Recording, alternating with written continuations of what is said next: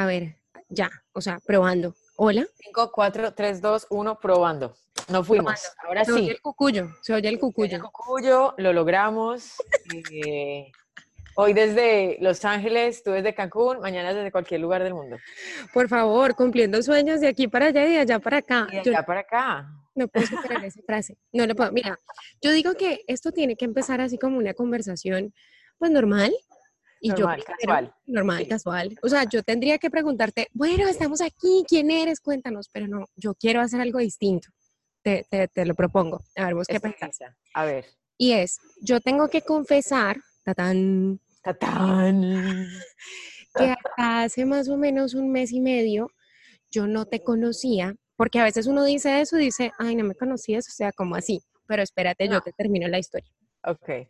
Y yo tengo una amiga que es Diana Marcela, ya, Diana Marcela, así nombre compuesto, y ella, yo, yo la fui a visitar a Dallas porque fuimos a un concierto de los Backstreet Boys y ella me dice, mira, vos tenés que ver a la Muñe. Ay, no, puede ser. Ajá, y yo digo, la Muñe. Y me puso, te lo juro, o sea, yo creo que esa vez vimos todos tus videos, los de la Muñe, ¿no? Sí, sí, sí. Literal. O sea, toda la tarde así, pum, pum, pum, pum, pum, de aquí para allá, de allá para acá, pues, no hay barreras ni límites, literal. Y te tengo que decir que me morí de la risa, por supuesto, porque un poco ese es el objetivo, pero después como que me puse a pensar así, así creativamente, y yo dije, esta mujer ha hecho una construcción de ese personaje, pero además de una manera, con una creatividad, Juliet, que, que desde ahí como que te ganaste una fan, no solamente la muñe, sino vos, porque después me metí a tu Gracias. perfil y vi que eso es completamente diferente a la muñe.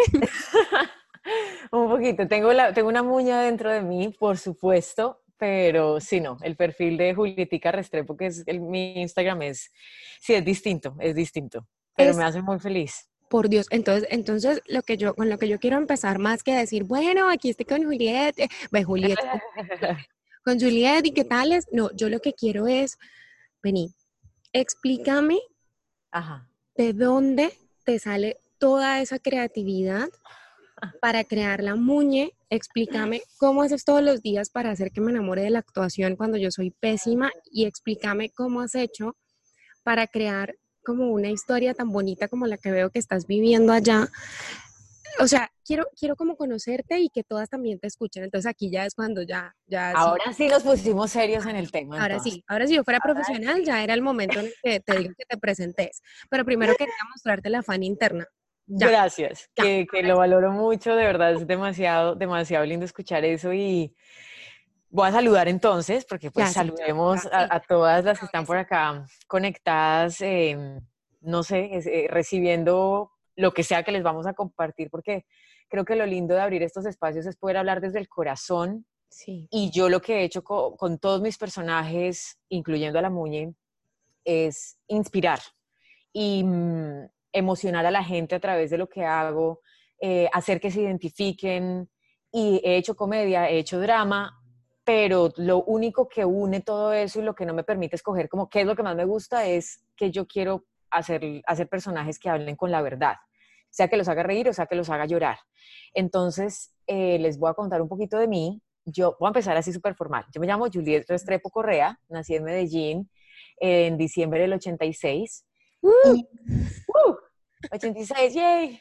Estoy nueve meses mayor que mi esposo y me hace bullying todo el tiempo. No, mentira. Él es del 87, entonces como, ok.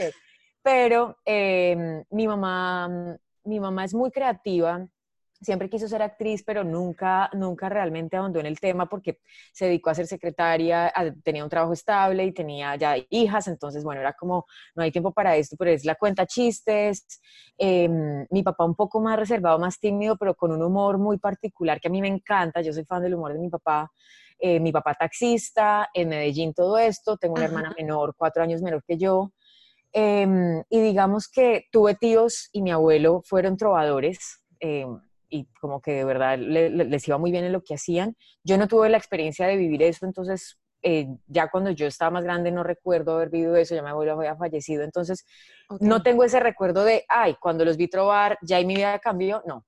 Siento Ok. que yo estaba en un escenario desde que tengo uso de razón, en el teatro del colegio siempre estuve ahí parada desde los seis años, siempre estaba haciendo algo porque siempre fui muy tímida pero ahí me sentía segura, era como mi lugar seguro de explorar, de crear.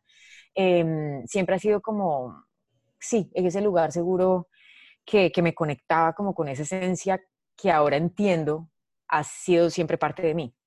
Entonces, eh, a los 13 años, como a los 12, 13 años, hicimos una obra de teatro en el colegio y estas monjitas de mi colegio alucinaron, ellas lloraban, ellas no entendían qué estaba pasando, yo estaba interpretando como a una secuestrada y yo decía, pero ellas, ¿por qué lloran? ¿Pero qué es esto? Pero...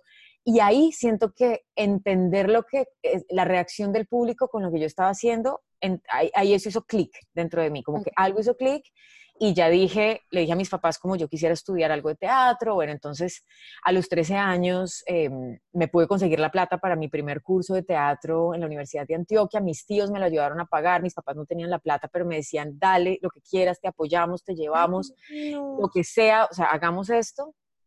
Y digamos que ese lado creativo siempre ha estado influenciado en mi vida no solo por, no solo por el teatro, sino porque siempre también he pintado, porque he dibujado, porque siempre he escrito, porque como que todo ese tema de las artes siempre ha sido como, como ha estado siempre presente en mi vida. Como que hay una necesidad siempre de expresarte.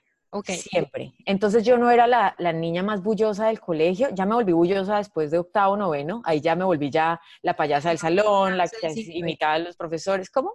Ya uno ahí ya se desinhibe. Sí, ya, ahí ya me fui, ahí ya dije, ya, esto ya se fue, entonces yo ya mm, era como, sí, la payasa del colegio, pero también era como la líder, estuve becada casi todo el colegio.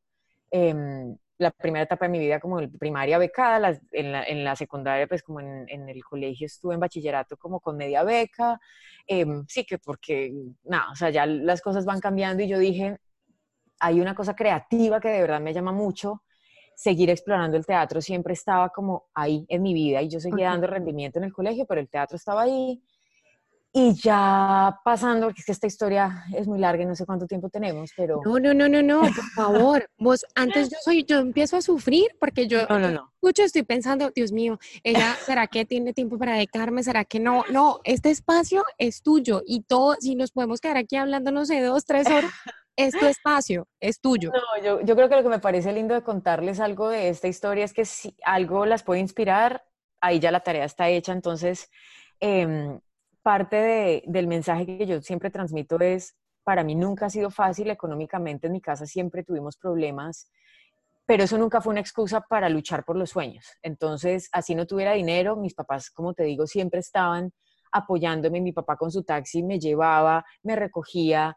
Mi primera audición, de mi primera audición para un proyecto fue para hacer al final del espectro mi primera película cuando yo tenía 17 años, que literal fue un aviso que vi en una hoja impresa pegada a un poste de luz al lado de mi teatro donde yo estudiaba.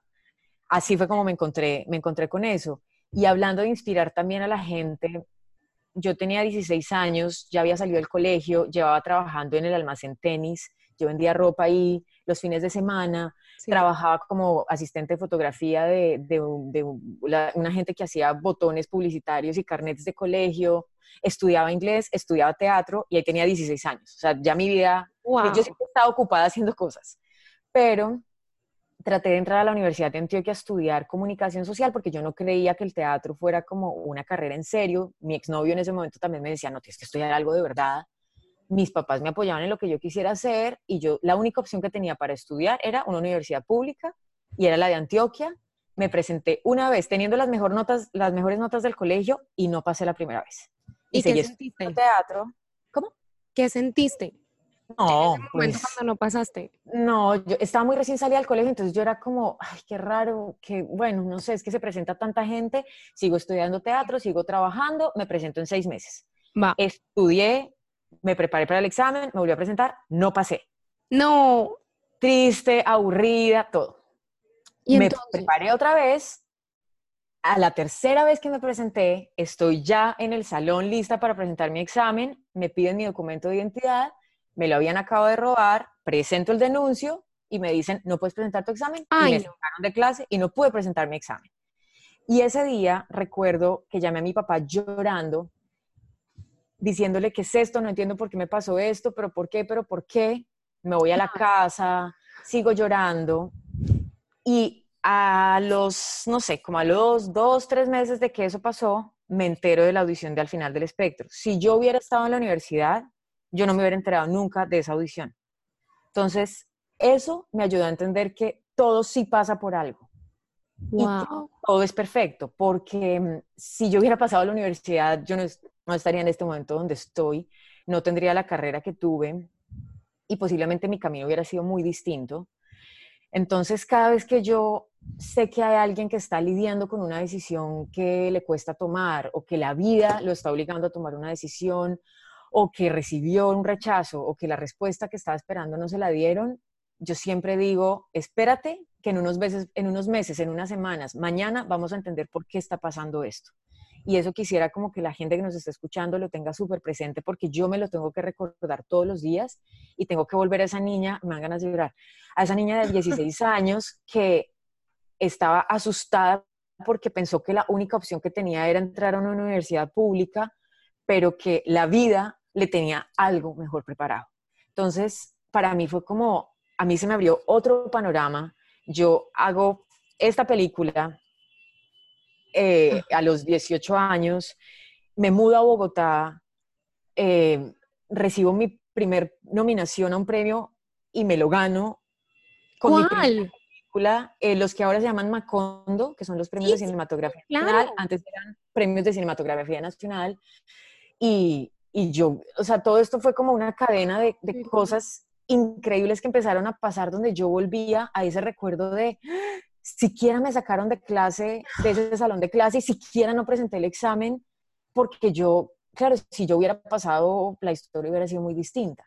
Entonces, pasan los años y ya estoy en Bogotá y como que actúo en cine, actúo en teatro, actúo en televisión, empiezo a hacer como todas estas cosas y, y ese lado creativo se sigue activando de una manera muy distinta a lo que me ha pasado acá en Los Ángeles, porque volviendo al tema de la muñe, sí. lo que me ha pasado acá es que mm, tú llegas a una ciudad que no es tu ciudad, no es en la que naciste, no es el país en el que naciste, no es la lengua con la que naciste, eh, el, sí, el idioma es distinto, la cultura es distinta y tú tienes que reinventarte y ver cómo sales adelante con las herramientas que la vida te ha dado hasta ahora, pero cómo empiezas un camino dentro de ti. Y en ese camino dentro de mí empecé la exploración de lo que conocemos como la muñe y de, y de una expansión creativa a todo nivel para mí, porque ahora estoy editando, produciendo, escribiendo, quiero dirigir, eh, y es como un mundo que yo no me imaginaba y que también ha pasado gracias a la decisión que tomé de salirme de mi mm, zona de confort, de vivir en Bogotá, de vivir en Colombia. ¿Hace cuánto estás viviendo ya en Los Ángeles? Eh, cuatro años y tres meses. Vení, yo te quiero decir algo, ¿no? Y es, esta, esta comunidad que yo estoy tratando de construir, que además como soy la peor entrevistando, yo nunca te dije que el, este podcast es el podcast Creativigram. Y Creativigram es una palabra que yo me inventé, me encanta, ¿no? Como, ah, sí, mira, 15 minutos después te quiero decir que estamos en el podcast Creativigram. no, pero, pero yo te sigo en las redes sociales.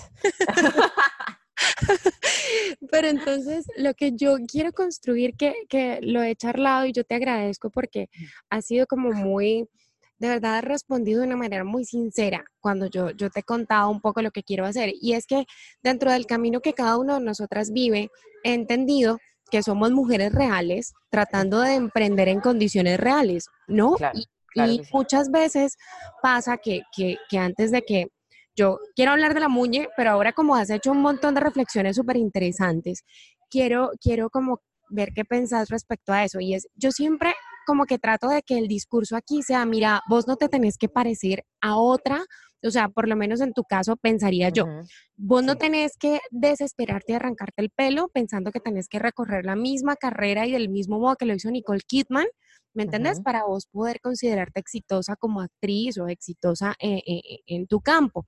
Siempre como que creo que entre uno más abrace sus condiciones reales y entienda de dónde está, de dónde viene, que uno no tiene que venir de una familia con un montón de plata. Eso que vos contaste de que tu papá es taxista y las decisiones de tu mamá y todo, te felicito porque he hablado con muchas mujeres que conozco sus historias y, esconden cosas que pienso que están ahí es para, para inspirar, que son preciosas.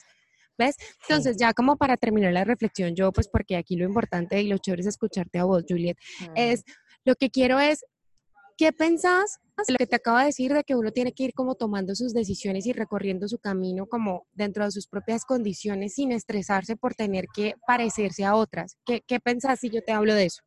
Pues pienso que mm, en eso nos identificamos todas cuando, mm, todas y todas, cuando nos comparamos, cuando creemos que la única manera de llegar a un sueño es esta y creo que todos hemos caído ahí. Yo no creo, no lo juzgo, simplemente creo que, que es algo que es muy tóxico porque yo también he estado ahí y es una pelea con la que tengo que estar todos los días de mi vida, digamos, porque no es como que algo bueno te pasa y ya tu vida cambió. No, creo que eso es una es como un despertar dentro de uno. Creo que es una tarea constante donde uno tiene que abrazar lo que uno es, la historia que viene con uno, porque yo creo que no le hace bien a nadie negar de dónde viene, por el contrario, siento que eso es lo que nos hace únicos, pero yo con el corazón abierto y con honestidad absoluta les tengo que decir que yo también me he comparado en las redes sociales cuando veo fotos de gente que dice, es que yo ya logré esto, es que estoy haciendo esto, es que esto, esto, esto, y es como,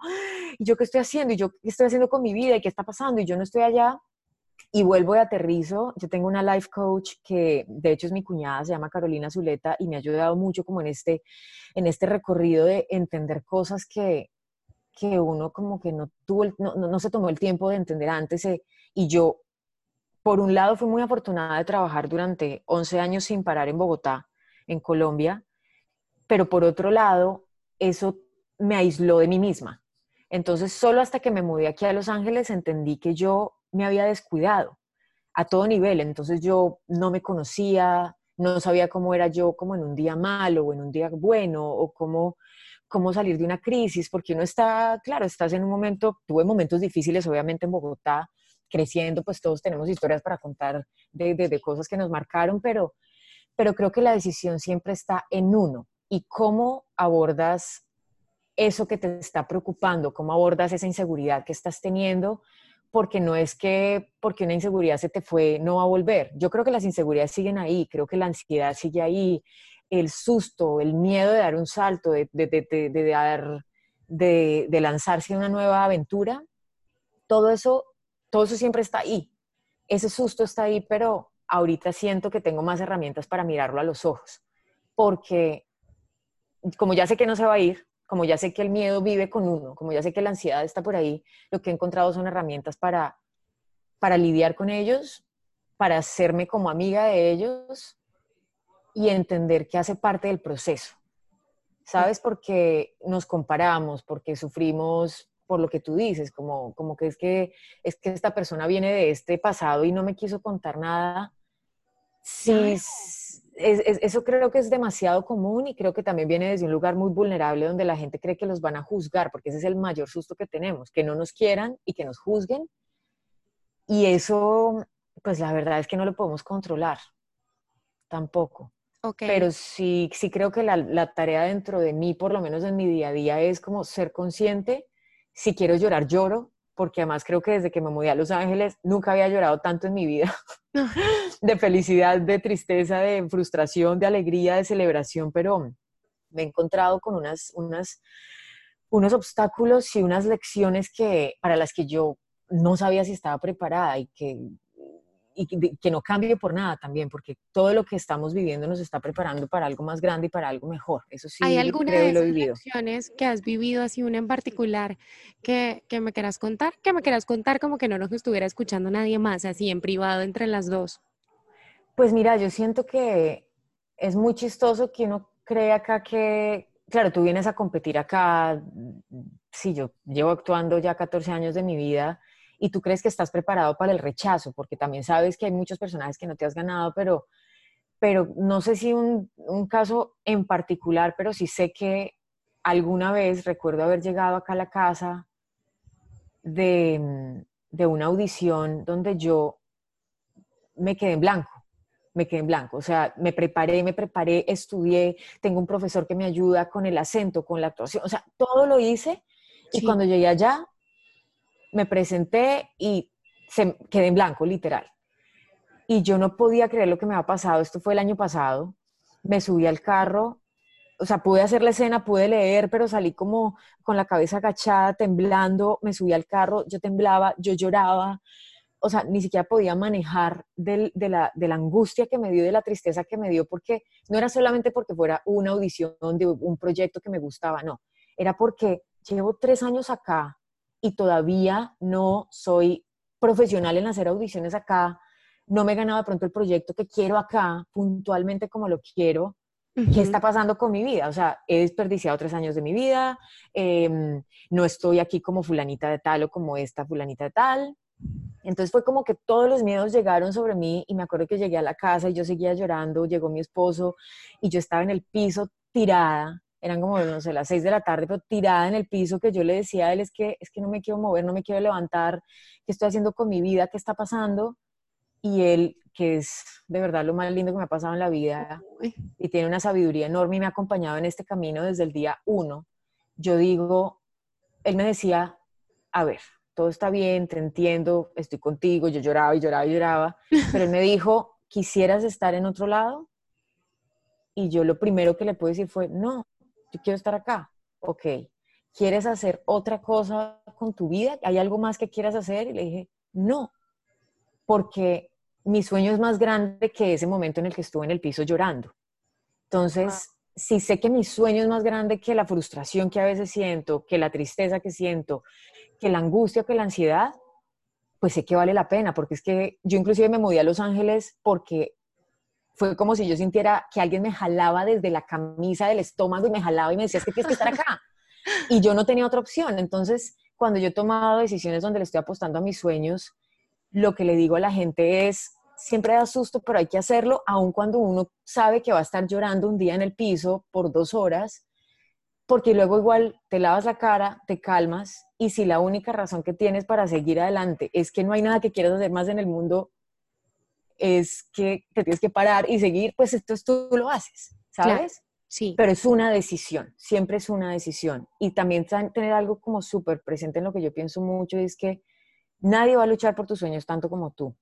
Nadie, nadie, ni tu mamá, ni tu esposo, ni tu mejor amiga, ni tus hermanos, ni nadie en el mundo va a luchar por tu sueño tanto como tú. Y por, de la misma manera, nadie va a poder renunciar por ti. Entonces, esa decisión solo está en tus manos. Y siempre están los dos caminos. O sigues adelante o renuncias. Está bien tirarse al piso, está bien llorar, está bien sentir que ay, uno está en crisis, que no va a salir adelante, no sé. Pero también la decisión de seguir adelante está en ti. Y eso es una bendición y un regalo enorme de la vida porque qué maravilla tener la libertad de poder hacer eso. Total. Entonces, sí, yo espero no estarlas aburriendo con todo no, esto. No, no, no, no, no, estás aburriendo son, a nadie. No, no, son años, son años de, de, indagar adentro de uno.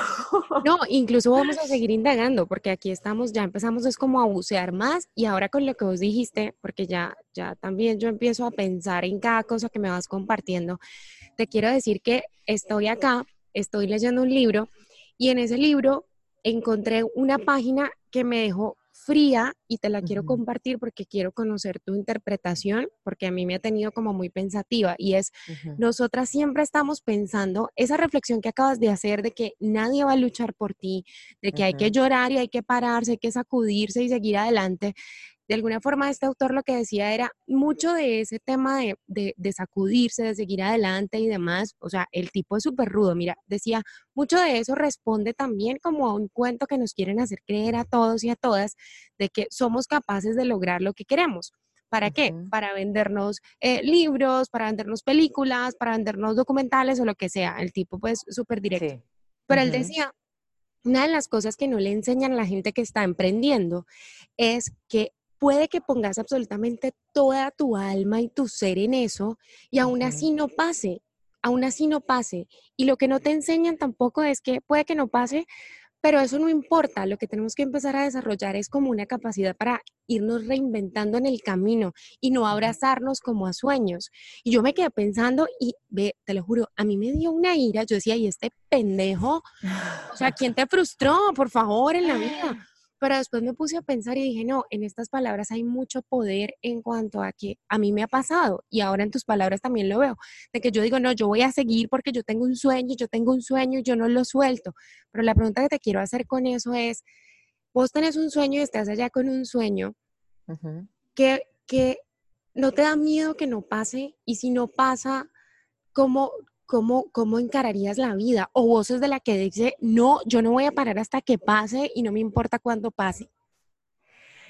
Mm, bueno, hay muchas cosas ahí en esto que estamos hablando y lo primero que se me viene a la mente es cuando yo estaba tomando la decisión de mudarme a Los Ángeles, hablé con un médico ayurveda, amigo mío, okay. y yo le decía, tengo mucho susto de irme, pero sé que es la decisión correcta. Y él me decía, ¿de qué tienes susto? Le decía, tengo susto de que no salgan las cosas como yo quiero y de sentirme frustrada. Y me dijo, ya solo por el hecho de ir, ya no te vas a sentir frustrada porque ya estás ganando. Ya todo lo demás es ganancia. Entonces, si algo creo yo con los sueños, es que, uy, está pasando un avión aquí como durísimo, perdón por, Ay, el, no. el avión. Eh, están con el coso que, que vuela las hojas, que no sé cómo se llama. Esto es condiciones reales, mujeres reales, de fresca. Perfecto. Entonces yo pensaba, cuando él me dijo eso, eso como que me marcó un montón y también me ayudó a entender las cosas acá de una manera distinta y a saber que todo lo que yo hiciera acá ya es ganancia de lo que sea. ¿Sabes? Como, como todos los días le estoy apostando a mi sueño. Obviamente hay días en que digo, Ay, pero yo quiero trabajar con este director, pero ¿qué pasa si no trabajo con este director? Pues trabajaré con otro mejor o trabajaré con otro que me va a hacer crecer más como actriz o no tengo, o sea, no sé, no sé, es lo mismo que me pasó con la universidad, no me pasó algo porque venía algo más grande, entonces yo sí creo que hay que apostarle a los sueños porque a mí me hace sentir viva, solo por esa razón, porque a mí me hace feliz, porque a mí la lucha diaria me hace feliz, porque tener una motivación que me ayude a crecer a mí a todo nivel me hace feliz, o sea, eso me hace feliz de verdad. Entonces yo creo que solo por, yo solo por ese hecho de sentirnos vivos y de buscar esa felicidad, creo que vale la pena. Creo que es muy subjetivo y nadie te puede determinar cuándo es que logras algo o no lo logras, cuándo eres exitoso o cuándo no eres exitoso, porque ese camino solo está dentro de uno. Para una persona, ganarse el Oscar es ser exitoso, para otra persona, hacer una película en su vida porque siempre hizo teatro y siempre quiso hacer una película y por fin la hizo, eso es ser exitoso.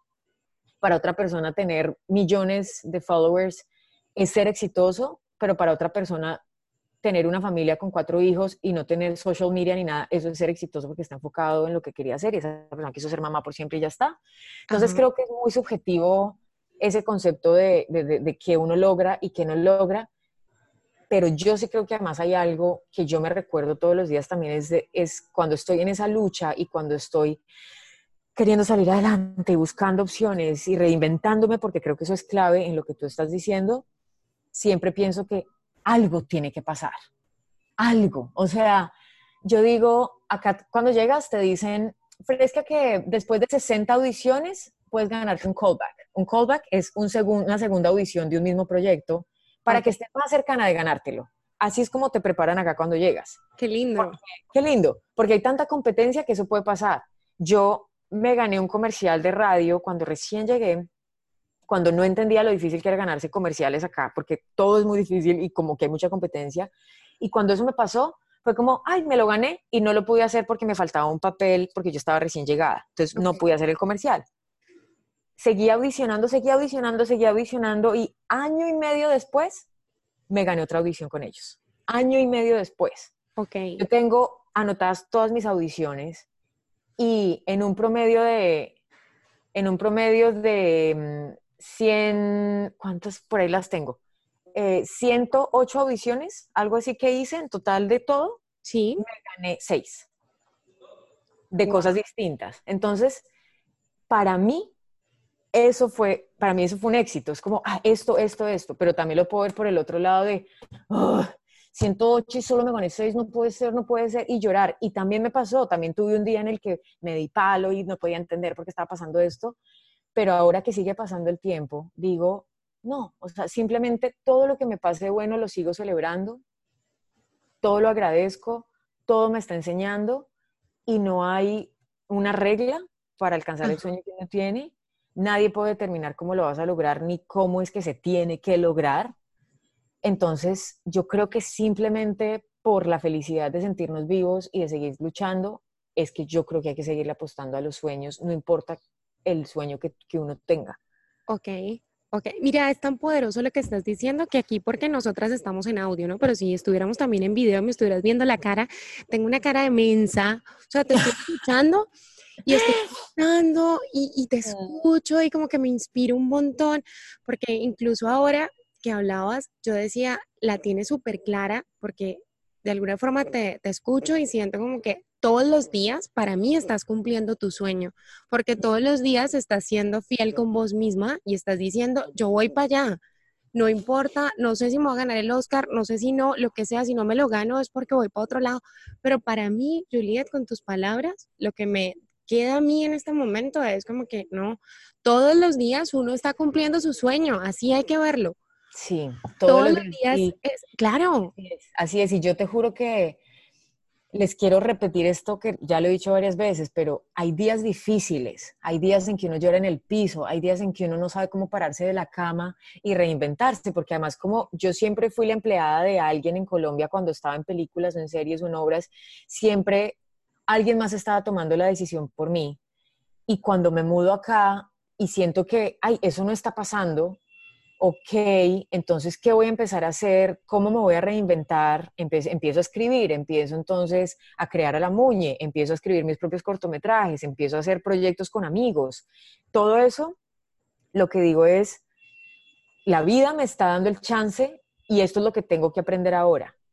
Y yo voy a seguirle echando agua a la matica todos los días. Mi papá siempre me habla de esa metáfora con el amor y me dice, una relación es como que hay que echarle la todos los días y yo siento que eso es lo que hago con mi carrera. Y cuando hay momentos, anoche tuve un momento en que llegué a la casa, le dije a mi esposo como, uy, tengo una audición mañana, estoy asustada, pero estoy feliz de hacerla, pero qué tal que me vuelvan a rechazar, pero no sé qué, pero no sé qué, porque claro, después de un montón de rechazos, uno también crea una coraza donde dices como, no, voy a ir y me van a volver a decir que no. Y, y entonces, ¿qué voy a pasar con mi vida? Y les juro que hoy fui a esa audición y la hice como si fuera la primera y la última de mi vida, porque es que no hay nada que me haga más feliz que actuar. Entonces, si yo simplemente por temor al rechazo voy a dejar de hacer lo que más feliz me hace, pues no tiene sentido. O sea, no, no, no, no tiene sentido de, que uno deje de luchar por sus sueños, porque, pues, claro, o sea, a, diferentes, a diferentes niveles de todo. Mi mamá, por ejemplo, siempre quiso ser actriz, como les dije, nunca lo hizo, hasta que hace tres años la convencimos de que ella me decía como quiero hacer teatro, quiero entrar a teatro, quiero entrar a teatro y la convencimos de que lo hiciera porque ella decía como pues ya me jubilé, pero no sé qué hacer y lleva tres años haciendo teatro. ¡Ay, la amo! He estado estudiando, aprendiendo, es una actriz fantástica y yo digo, nunca es tarde para luchar por los sueños y yo cuando veo la felicidad de ella haciendo lo que está haciendo digo, pues es que esto es la vida, esto es la vida. ¿Sabes? Entonces, está bien que nos tenemos de, pues creo que es normal tener esas inseguridades, tener ese miedo, tener esas frustraciones que van saliendo, pero también creo que el trabajo que debemos hacer para honrar nuestra existencia en este planeta es luchar contra eso y ver cómo, cómo ponemos todo eso a nuestro favor. Porque, pues es que no hay de otra. No, eso es lo que hay. Eso es lo que hay. Mira, ¿Y en qué momento, o sea, de todo este proceso, apareció ese personaje de la Muñe?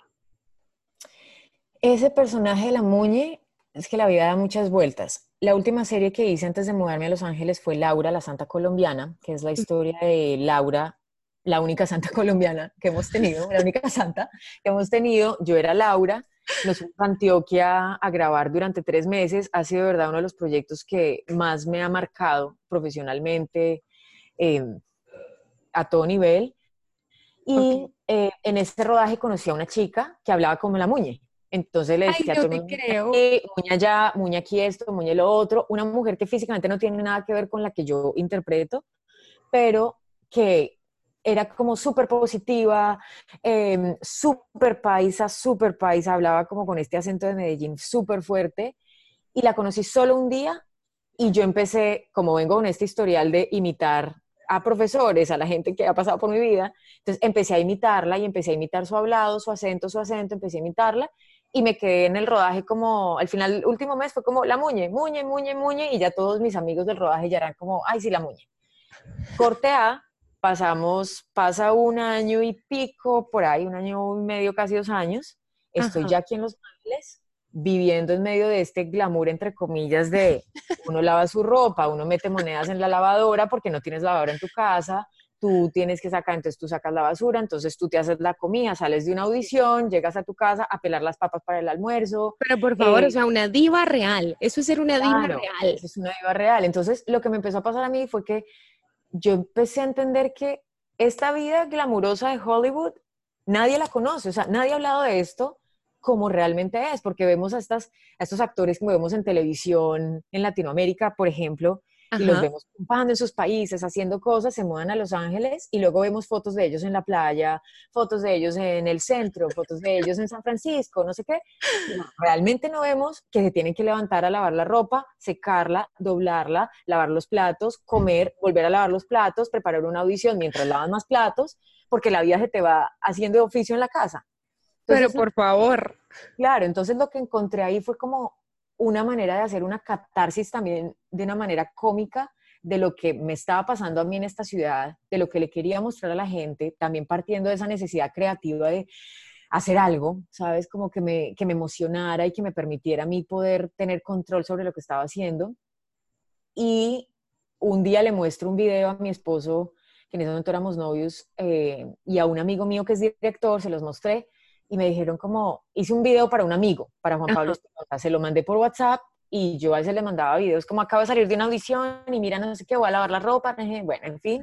Y el primer video de Instagram de mi cuenta de The Real Moon se lo mandé a Juan Pablo un día y ese fue que le mostré a mi esposa y a mi amigo y me dijeron como, ¿por qué no creas una cuenta en Instagram? Y yo, no, qué boleta, no, la gente no va a entender eso, la gente no se va a reír, a mí me parece chistoso. Y eran como, súbelo. Y literal esa misma noche creamos un logo que era un pico en una servilleta y yo escribí así a mano la muñe, esa era la foto de perfil de Instagram.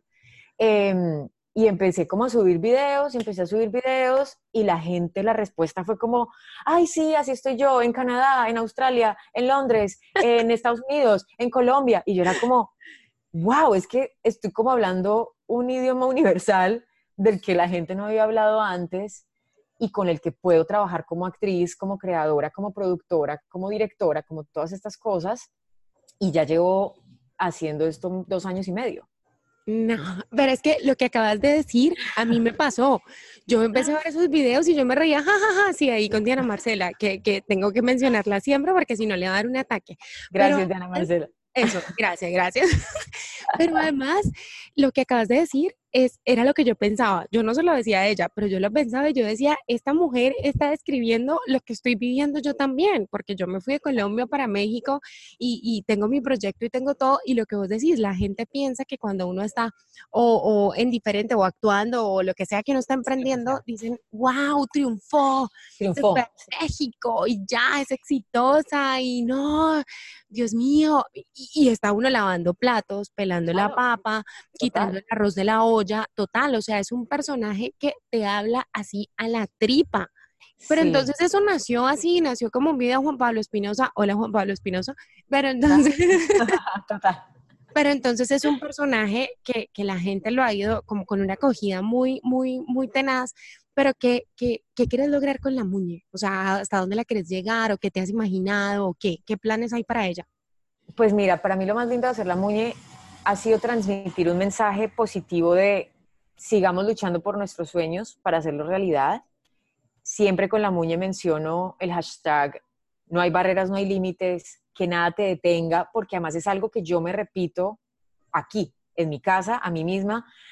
Y así empezó también para la Muñe. Eso empezó a salir el año pasado porque antes ha sido una exploración como larga también, eh, que además cuando uno empieza a crear un proyecto uno solo, sea un personaje como el mío, o sea, un negocio como el tuyo, uno también se embarca en una aventura que uno apenas empieza a descubrir. Todos los días vas descubriendo algo nuevo.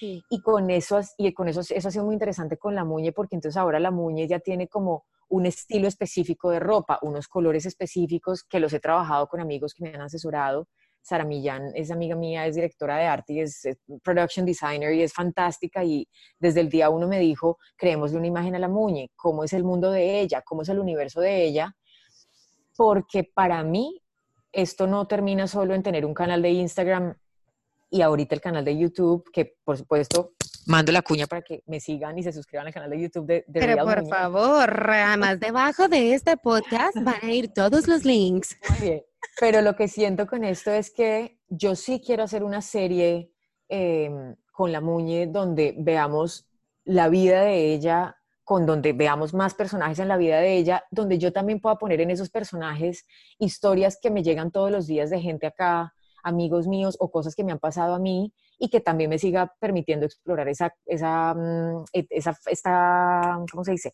Esto de, ah, se me fue la palabra, pero esto de ser directora, de ser creadora, de ser productora, escritora, todo esto, porque mm, yo creo que es que hay que darle más difusión a ese mensaje. Para mí la Muñe no es solamente un personaje donde yo puedo hacer reír a alguien o donde la gente se puede identificar, sino que los quiero inspirar y de verdad motivarlos para que nada los detenga. Y ha sido lo más lindo de hacer a la Muñe, ha sido ver los mensajes de la gente donde me han dicho, oye, tuve un ddía súper difícil hoy, mm, tuve una entrevista de trabajo en la que no me fue bien, pero me acordé de ti y nada me detiene y seguí adelante. Y eso, y eso, me llega de mucha gente. O sea, tengo una, tengo una de mis seguidoras que la verdad fue lo más lindo poder encontrar su perfil en mi Instagram, en el Instagram de la Muñe, porque ella ahorita está pasando por una quimioterapia y me dice, veo tus videos y siempre pienso en que nada me detiene, nada me detiene, no hay barreras, no hay límites, nada me detiene, porque mm, sí, yo les muestro el glamour de Hollywood con la muña, les muestro el, camino de la fama, el paseo de la fama con las estrellas, les muestro cosas de la ciudad, les muestro, no sé, les traduzco cosas en inglés, en español, porque quiero que cada vez llegue a un mercado como más anglo también, pero siempre, siempre mi prioridad es que ese mensaje positivo esté para que la gente no sienta que está viendo ser un personaje que los hace reír, sino que además los está motivando a ser mejores, a sacar la mejor versión de ellos mismos.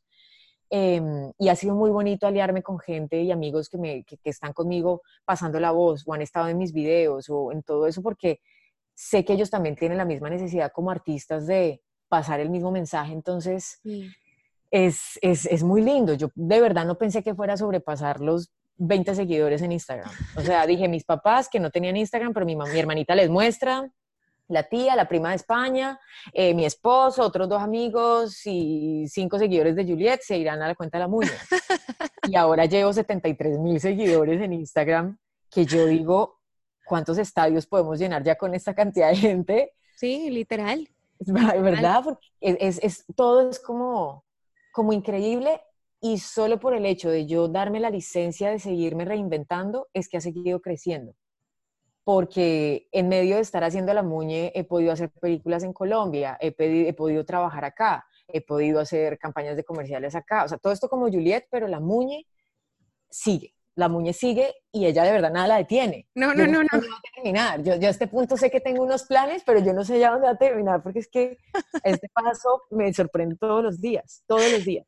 Pero es que la muñe es preciosa porque no solamente nada la detiene, sino que yo la amo es porque abraza lo real. O sea, la muñe la muñe es un personaje para celebrar como lo real que podemos ser nosotras y nosotros, porque yo veo que también te siguen muchos, muchos chicos y te comentan y se burlan y, es como, como que se la gozan un montón. Sí, total, total. pero lo que yo más disfruto de ese personaje, porque además en Instagram y en YouTube también y más, uno puede encontrar como, como mucha banalidad, que no, no, no nos podemos poner aquí pues como las, las que más juzgan y las más, ay no, sí, esos videos no tienen ningún trasfondo. Hay contenido de todo tipo, sí, exacto. Total. de todo. Pero la muñe es como que al principio uno, ay, sí, riámonos, pero después entendés que es como un personaje que te dice, mira, ¿sabes qué? No te avergonces de nada, vos gozá, vos jugá el juego, vos parchate, que finalmente aquí lo que importa es abrazar su sueño, abrazar lo real y seguir para adelante. Entonces, o sea, yo la amo y yo quiero saber cuándo me vas a dejar entrevistarla, pero así para YouTube. Para YouTube. Eh, pronto, pronto, muy pronto. Lo planeamos muy pronto porque eso va a pasar. Y yo, o sea, te agradezco un montón como esto que me estás diciendo y me llega al alma total porque creo que es, eh, es, la muña está como cumpliendo su propósito y me encanta que eso, que ese mensaje se reciba. Y yo también, claro, la sigo a ella reinventando y sigo buscando cosas y, y no creas, también hay días en que digo como, ah, este video de pronto, mm, no tanto, esto hay público para todo y la esencia igual está ahí y para mí, entonces, con esta prioridad de que el mensaje sea positivo, obviamente yo también con lo que dices, me quiero burlar de las cosas que nos acomplejan tanto. O sea, yo como Juliet, jamás, solo, o sea, dos veces en mi vida he hecho fotos en vestido de baño. Y eso, y, me, entonces me metí que en dieta, me hice masajes, no, no, o sea, todo porque es que como estar que el gordito, que no, que qué angustia, porque entonces me ven flaca, pero todo gorditos, y he puesto videos en Instagram como Juliet, donde no falta la que me dice, ay, pero, em, ay, muy buena la coreografía, pero como, flaca, pero fofa, o sea, cosas así que uno dice como, ok, entiendo esto de las redes sociales, vale, pero, no lo comparto, pero sé qué pasa, pero con la muñe a mí me da cero asco ponerme un vestido de baño donde sé que se me va a ver el gordo, voy a salir corriendo, la gente me va a mirar porque van a ver un moño púrpura, rosado, fucsia en la cabeza y dicen, pero ella qué, a mí la muñe me ha ayudado a, liberarme de muchos complejos que he tenido en mi vida, porque entiendo que la esencia no está en eso, la esencia está en el mensaje que estamos compartiendo y en la vida que estamos construyendo todos los días porque con la muñe yo, no, yo, o sea, de verdad he tenido días literal y me acuerdo mucho porque uno de los videos de la muñe fue una audición de Game of Thrones, que por esa época iban a lanzar la nueva temporada y yo venía con la idea de quiero hacer un video de Game of Thrones como de una audición. Llegué a la casa y un día de esos que uno dice como, ay, ¿qué es esto? Quiero llorar, no sé qué hacer con mi vida. Y dije, voy a hacer un video, voy a hacer el video de la muñe. Y la muñe me sacó de ese momento triste en el que estaba, hice mi video, me reí en la casa sola, lo edité, me seguía riendo y ya. La muñe me ha salvado la vida en muchos momentos de esa manera, entonces me hace muy feliz que eso también se refleje como en, el, en lo que la gente está viendo de ella y si hay gente acá que nos está escuchando y la ha visto y me sigue, desde ya les agradezco enormemente. Si quieren ir a chismosear el perfil, vayan, lo chismoseen y, y también creo que no es un contenido que le tiene que gustar a todo el mundo, porque si algo hemos aprendido es que para gustos los, los ¿cómo es que dicen? Para gustos los colores. Sí, algo así. Algo así dicen, como que, hmm", o sea, de verdad cada quien puede escoger lo que le guste, pero a mí sí me hace muy feliz como creadora de contenido saber que estoy dando un mensaje que me hace, que me motiva a mí también a la vez. Uf, eso está súper increíble, súper increíble lo que acabas de decir. O sea, que tu trabajo a vos misma te motive, incluso que te saque a veces como de, tu tristeza o de todo, es, es, es increíble. Te lo juro que eso me lo voy a robar full. Te quiero preguntar algo. Sí. A nivel creativo, ¿cómo haces? O sea, ¿de dónde? Incluso ya, pues ya me has dicho que hay días en que no quieres nada, pero ¿cómo haces para sacar y sacar ideas para seguir alimentando a la muñe? ¿De dónde te nutrís? Del día a día, ¿sabes? Como que creo que hay que prestar como atención. A mí me toca estar como con las antenas así disparadas todo el tiempo porque tengo un blog de notas en el celular, más de 50 ideas que no he ejecutado, pero que sé que están ahí porque cuando tú hablas de, de reflejar con un personaje la vida real, ahí los temas son inagotables. Si estuviéramos hablando solo de, ingeniería mecánica, de repente llegaría un punto en el que, o sea, pues no, complica. o sea, sí, se complica, no puedo.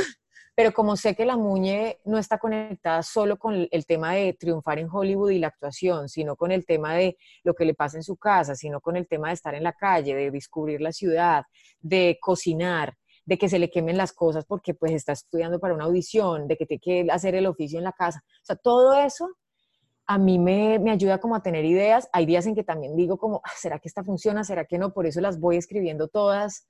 Ahorita estoy trabajando con Juan Sebastián Valencia, que es como mi nuevo partner in crime en esta aventura, que es un director amigo mío, que está acá en Los Ángeles. Con él he empezado a crear contenido también. Y ha sido súper bonito tener gente, amigos míos que se han involucrado en el proceso para también sentir que, primero, no está mal pedir ayuda. Segundo, si hay algo bueno de trabajar con la gente es que el trabajo se potencializa, se expande y termina mucho mejor de lo que uno se imaginó. Entonces, es como de todo, de todo un poquito, de todas partes. Todas las fuentes, multifuentes. fuentes. Sí, total, multifuente, pero, mm, pero es súper, pues sí, también hay días que me pasa que no pienso en la muñe. O sea, hay días en que no, no, la muñe hoy no, no tengo tiempo para la muñe hoy, entonces yo estoy audicionando, estoy en una cosa, estoy en la otra, estoy rodando. Claro, está haciendo Juliet. Exacto. hay otros días en que de verdad es solo la muñe, solo la muñe, solo la muñe. Hay días en que es miti miti, una hora la muñe, otra hora Juliet, otra hora la muñe, porque me toca editar, porque tengo que producir, porque tengo que hacer la audición de Juliet, pero y ese, y ese es un, músculo que estoy desarrollando también, entonces ahí siguen, ahí sigue habiendo tema, sigue habiendo tema y, yo creo que hay tema para rato. ¿Cuánto llevamos hablando, por Dios? Mira, yo, creo que perdí la cuenta. Creo que por ahí una hora ya, por ahí unos 45 minutos perfectamente. Además que esto no me deja ver cuánto llevamos y no le quiero mover nada. No, no, no. Como dice Juliet, para las que nos están escuchando, yo estoy aquí en el hotel, estoy en el hotel y me pegué aquí en una esquinita donde me dijeron que entraba el internet perfecto y todo el tiempo, o sea, el computador ni le respiro encima para que no se vaya a cortar y no se ha entrecortado nunca. Yo te he escuchado siempre perfecto. Yo también te he escuchado perfecto, espero que nos hayan escuchado perfecto y que... Perfecta. No, y que, y que si aguantaron hasta, hasta este final, darles las gracias también, porque es que creo que con estos temas uno puede seguir hablando y hablando y hablando, pero... Vamos a seguir hablando. Yo ya te lo digo, vamos a seguir hablando. Yo aquí ya te, ya, ya te comprometo públicamente. Pero mira. Me comprometo públicamente sin miedo también. no hay barrera, no hay límites. No hay barrera, no hay límites. Ya para nosotras ir cerrando, no te preocupes que siempre ellas escuchan. Además, la ventaja del formato del podcast es que lo escuchas un ratito mientras estás haciendo el arroz, mientras estás Mientras manejo, escucho todos los podcasts, eh, audiolibros todo. Estudio mis escenas, o sea, siempre hay maneras para hacer esto. y... E, este es el formato de las mujeres reales. Discúlpame, pero es este. este. Sí, sí, sí. Pero te quiero decir algo y es, mira, yo soy muy tímida todavía y yo, pues por supuesto que me comparo. Todo lo que yo hablo, todo lo que yo enseño, todo lo que trato de inspirar, pues son cosas que yo he vivido. Y una de las cosas que a mí me ha ayudado mucho, y eso que conozco a la Muña hace muy poco, es el tema de yo mostrarme realmente como soy y como me veo. Yo no tengo cuerpo de sirena, yo tengo la cara completamente manchada del acné y a mí incluso a veces en Instagram me escriben cosas muy lindas y cosas muy horribles, como una chica que me escribió que yo no saliera en los videos con acné, que era feo. Ay, no, bloqueada, next. yo digo como... No tengas miedo de bloquear a la gente, por favor, no tengas miedo. como que, ¿qué hago? ¿Qué? O sea, en mi cara, ¿ves? Pero viendo yo la muña y viendo una cosa y viendo otra, llegó un punto que yo dije, ¿sabes qué? A mí me vale huevo. O sea, no me importa. Yo voy a empezar a salir y finalmente lo que importa es mi mensaje y la que me quiera escuchar, pues que me escuche. La que le guste mi pelo parado, pues chévere. Y la que no, pues hay muchas cuentas que seguir en Instagram. Entonces, ah, quiero darte las gracias porque en eso has influido muchísimo en mí. Mm. Y no estás, diciendo, estás diciendo que así salga yo como salgo está bien que saque los videos. no, mentira, mentira, te entiendo perfectamente. De hecho, de hecho ayer una señora, no sé, una chica me escribió, porque además es que el tema, el tema de que entre las mujeres nos tiremos tan duro es súper Creo que hay que dedicarle otro capítulo entero a hablar de eso. Total. Las críticas que me han llegado a mí o a la cuenta de Juliet o a la cuenta de la Muña han sido de mujeres. Eh, no han sido muchas, pero han sido de mujeres. Entonces, eso siempre me pone a pensar a mí como también en, el, en el en este mundo femenino al que nos enfrentamos, ¿qué estamos cultivando de verdad? Entonces, yo lo que hago con la muñe, lo que hice ayer, por ejemplo, fue que alguien me escribió, no sé, como, no conocí esta cuenta, estuve viendo unos videos, pero me parece que sale más linda en televisión y que ha desmejorado mucho. Algo así, porque además era un video donde salgo, la muñe sale sin maquillaje, con la bata que está en la casa, comiéndose un mango que se le pega a los dientes. O sea, es lo menos... Lo vi. Es lo menos, em, lo menos editorial de revista que pueda hacer. Y lo que le responde, en otro momento de mi vida yo tal vez la hubiera bloqueado inmediatamente, hubiera dicho como, ay, pero ya, ¿por qué dice esto? Lo que le dije fue como, ah, sí, es que la que sale en televisión es Juliet, y yo no, pero gracias, un beso, chao. Pues porque también quiero que la gente, como que la gente sepa que para la muña primero no es un tema, y que sí, o sea, no, más allá de lo que digan, porque además el tema de las redes sociales es que todo el mundo puede decir lo que quiera, Total. es que uno también lo puede leer y uno lo puede, uno puede tomar también decisiones sobre cómo lo toma, sobre qué hace con esos comentarios. Yo, cuando son comentarios como de verdad venenosos que yo digo como, uy, esto no me gusta, de verdad bloqueo gente sin ningún problema. Me costó también entender que eso está bien, pero, pero hay conversaciones que yo creo que uno puede entablar, hay conversaciones que creo que uno puede tener, pero a mí sí hay algo que me gusta hacer con la muñe es ser absolutamente transparente con que me, lo que más me gusta hacer con la muñe es quitarme el bigote en un video, eh, quitarme los pelos de la ceja, mostrarle las piernas peludas, eh, que si tengo un moco me lo saco porque qué pena un moco en televisión, en YouTube, como ella dice en Instagram, me lo pena en las redes sociales, eh, que, si se me, que si se me pasó el labial, de verdad, un diente, eso nos pasa, a todas nos ha pasado, si me pasa alguien me diga, que si tengo un moco alguien me diga, como que todas esas cosas que yo sentí también que con Juliet no podía expresar tanto en la cuenta porque ya la gente me ha visto de cierta manera. Claro, claro a través de mi carrera, con la Muñe tengo licencia absoluta y con Juliet cada vez más me doy más licencias de hacer eso porque de verdad es que al final del día no importa, o sea, de verdad no importa. Yo saqué en mi, en mi Instagram personal de Juliet, saqué en marzo, en mayo, saqué una foto de cuando tuve una crisis, em, este año una crisis de ansiedad en la que la cara se me brotó, toda la cara se me brotó durante varios meses, tuve una, tuve una dermatitis crónica y después de un tratamiento ya se me pasó, todo salió del estrés y yo ah. ese día que me tomé la foto donde estaba absolutamente brotada de la cara, nunca había estado así en mi vida, nunca, nunca, nunca sufrí de acné, nunca nada y dije, voy a tomar una foto y voy a ver un día qué hago con esta foto. Okay. Y ya cuando tuve la cara mejor, dije, quiero hablar de esto. Y ese post creo que ha sido como uno de los que la gente más, más amorosamente ha recibido en mi Instagram, porque les puse como, esto me está pasando, esto pasó y ahora estoy así, y sepan que está bien, y sepan que todos pasamos por estas crisis nerviosas, y sepan que eso es natural y todo esto, pero que es real y que esto es lo que somos, o sea, que no, se, no nos comamos el cuento de de que la foto retocada con el maquillaje perfecto, con el matrimonio perfecto, en el lugar perfecto, es la vida real. Esos son momentos y hay momentos donde uno de pronto se ve más lindo en una foto que en otro momento, pero la vida real es lo que es por lo que tú sueñas, es la gente con la que te rodeas, es cómo estás viviendo tu vida. Eso es la vida real. Eso va más allá de cómo te estás viendo en bikini o cómo tienes la piel o cómo tienes los pelos en la axila. O sea, no importa, de verdad no importa o qué tan manchada está la cara y demás. Mira, yo ahorita tengo un hashtag, así como, como RuPaul, el de Netflix, tengo mi hashtag para todo, pero el hashtag ahorita mío es apoya lo real. Sí, absolutamente de acuerdo. Ahora tocaste algo súper importante y es que estamos cultivando también entre nosotras, porque muchos de los mensajes horrendos que yo también recibo son de mujeres y son de mujeres que quieren destruir otras mujeres. Incluso esta semana acá que me entra la reflexión playera, como le he puesto, yo decía, o sea, ¿qué necesidad tenemos nosotras de, si algo no nos gusta, sentir que tenemos como la licencia para escribirle a alguien, mira, estás gorda o estás fea o estás manchado, tenés acné, pues pensalo, pero no hay necesidad como de transmitirlo porque es ya como, como ese deseo de, de destruir un poco a la otra, ¿no? Pero que además viene de la necesidad de saber que hay algo mal dentro de uno, o sea, que hay algo que está, que, que estás reflejando en el otro lo que te está pasando a ti. O sea, realmente en un caso puntual como el que les mencioné de la chica que me dijo, ay, eres, eres flaca, pero eres fofa, es una chica que me metí a su Instagram, porque eso es lo que además hacemos inmediatamente, y esto es lo real, hablemos las cosas como son, entonces metes como, ah, ¿esta quién es? Voy a mirar.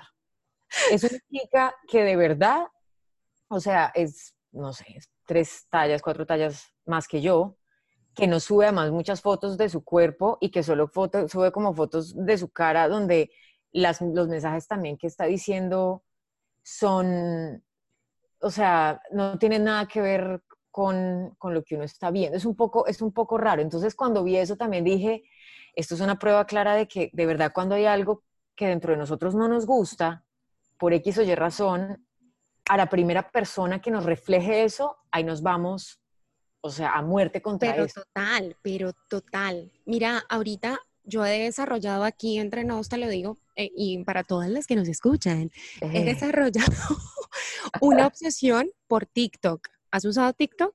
no, ¿qué es? Mira, es como, a ver, ¿qué te digo? Viene siendo como el Instagram, como de China. Ujú. Es- te, te permite como bailar y poner letreros y un montón de bobadas. Es súper adolescente, pero todos Ah, tenía los, todos los actores de Hollywood están ahí por si de pronto le quieres abrir más gente a la muñe. Mm, Mira, ni idea, Ay, sí. por favor, pero adolescentes full. ¿Y cómo te parece que yo he estado pues tratando de, de, de, pues, descifrar cómo funciona? Pues porque yo tengo 34 años, nunca lo niego y, y hay cosas que a mí ya me cuestan, pues es así. Y hasta que por fin lo entendí, me demoré como un mes con Snapchat y ahora ya entendí esta. Y, y entonces publico videos, con esto que estás diciendo, publico videos tontos de esos de mujeres de 30 haciendo tal cosa, o mujeres de 30 Claro. entendiendo cómo funciona TikTok. Claro. Y me metí con el adolescente porque decía, además que ahí, Juliet, las reproducciones, pones un video y a la media hora ya tenés 3.000 reproducciones y uno dice, uy, ¿qué pasó? Wow. Sí, es una locura. Para la muña, a la muña le va a encantar. Y entonces también te aparece como la opción del comentario. Y yo dije, oh, déjame ver qué han comentado. Y me meto y eran mujeres de mi edad. Una. ¿sabes qué me dijo? Me dijo, y es que vos pensás que todas somos tan brutas como vos. Y yo digo, a ver, espérate un segundo, pero ¿cuál es la necesidad? Yo me quedé pensando, además casi me pongo a llorar, ¿no? Porque es como, somos mujeres reales. Y es, mira, estoy haciendo esto para morirme de la risa, para, para que nos riamos todas y pasemos chéveres. Y, y cuál es la necesidad como de herir, ¿me entendés? Pero después hice lo que vos acabas de decir, yo soy una mujer real, me metí a la cuenta de esta otra mujer real y efectivamente era una mujer que se ve que vive más frustrada que el diablo, que no es capaz de tomarse el tiempo de leer que yo me estoy burlando de mí misma y que lo primero que hace es morder. Entonces como que dije, no, yo voy a seguir en mi proyecto tratando de unir a mujeres como vos, Juliet, y como todas las que nos están escuchando, así me siento más profesional, para que nos apoyemos entre nosotras y para que Sí. apoyemos lo real y nos, y nos digamos cosas lindas y nos demos como la mano y digamos, ves, ¿sabes qué? Vamos todas para adelante. Y para eso es que te quería tener aquí. Ay, viste, esto fue como un cierre de Jorge Barón. Y para No, demasiado profesional, demasiado profesional. Yo estoy de acuerdo con eso. Gracias por esta invitación tan divina. Qué lindo poder saber que seguimos pasando la voz de recordarnos a nosotras mismas y al mundo cómo este poder femenino sí transforma a, nos transforma a nosotras mismas y, y transforma lo que tenemos a nuestro alrededor. Cómo mm, esto es lo real, porque la lucha es lo real, la lucha de llevar la comida a la casa, la lucha de sacar a los hijos adelante, la lucha de luchar por un sueño profesional, todo eso es lo real y viene con un paquete de cosas maravillosas y cosas difíciles y cosas que uno nunca se imaginó, pero, mm, pero que también se hace más fácil cuando uno se rodea también de la gente que le enseña, que lo ayuda a crecer y si entre nosotras podemos crear eso, creo que ya, creo que ya estamos hechas. Yo afortunadamente tengo como muy buena relación con mis amigas, cada vez tengo más amigas mujeres, la mayoría de mis amigas, de hecho, son mujeres en general, de mis amigos, la mayoría son mujeres, em, y me siento respaldada y siento que somos como eso, esa tribu de mujeres que nos apoyamos, nos queremos, crecemos juntas, vamos para adelante, celebramos las victorias de todas, nos abrazamos en los momentos difíciles, todo eso y saber que así yo no conozca a todas estas mujeres que están aquí escuchando y tú y yo no nos hayamos conocido en persona, Todavía. todavía siento que, siento que es absolutamente maravilloso que nos estemos dando este momento para hablar de eso. Gracias a todas por escucharlo y si hay algo que les queda de ahí, pues ya, ya, cierro el día como con broche de oro. Em, y que nada, sigamos apostándole a nuestros sueños y acompañando a toda esta gente maravillosa que tenemos al- a nuestro alrededor para ayudarles también a hacer sus sueños realidad, porque creo que de eso podemos hacer parte todos. Total. Entonces, no, soy feliz, lo logramos. y cuando dijiste logramos. que nada, que nada, yo dije que va a decir y que nada nos Que detenga. nada nos detenga y que nada nos detenga. Que nada nos detenga. Ay, estoy súper agradecida con vos. Gracias por entender, porque además, para los que nos están escuchando, despidiéndonos, eh, Juliet y yo hace rato queríamos hacer esto, pero bueno, yo por el tema que he traído con mi mamá se ha complicado y tú estabas también como con tu agenda y tus audiciones y tus cosas y finalmente como que pudimos tener este momento y me encanta saber que estás tan emocionada como yo. Te agradezco esa emoción. Logramos. No, Gracias, gracias, gracias, gracias a todas las que están escuchando, que nada las detenga lo que están haciendo, sigamos luchando por nuestros sueños, lo seguimos haciendo realidad, de aquí para allá, de allá para acá. Eh, y, qué maravilla, ahí, ahí quedo atenta a todo lo que me, quieran escribir, compartir, lo que sea. Yo creo que vamos ampliando em, esta red que tenemos entre mujeres también, así que súper lindo mm, conocerlas por medio de este, de este podcast, al menos, mientras nos conocemos en persona. Yay. Gracias, gracias, gracias, gracias. Gracias, chicas, a todas por escucharnos, a todas las que escuchan. Eh, mira, hablamos una hora, literal, una hora larguita. Fantástico. Tenemos tema para más. Sí, conectamos, conectamos bastante. Vamos a hacer otra conversación para ya ahondar en este tema de los mensajes feos y qué manejo le vamos a dar a, este tipo de cosas. Por ahí creo que podríamos cortar una buena, una buena tela. Sí, sí, sí. Por ahora yo creo que seguir en lo que cada uno está y no prestarle atención a eso, que eso no está bajo nuestro control. Y bloquear, bloquear está permitido. Ay, sí, sí, sí, de verdad quieren bloquear, no pasa nada. Bueno, chicas, ya nos despedimos porque así nos ya vieron, o sea, empezamos a tocar, decimos una frase y aquí nos quedamos otra vez. mejor dicho, gracias, un abrazo enorme em, y, y bueno, no, que nada nos detenga. Que nada nos detenga y voy a dejar aquí de grabar. 5, 4, 3, 2, 1 y chao.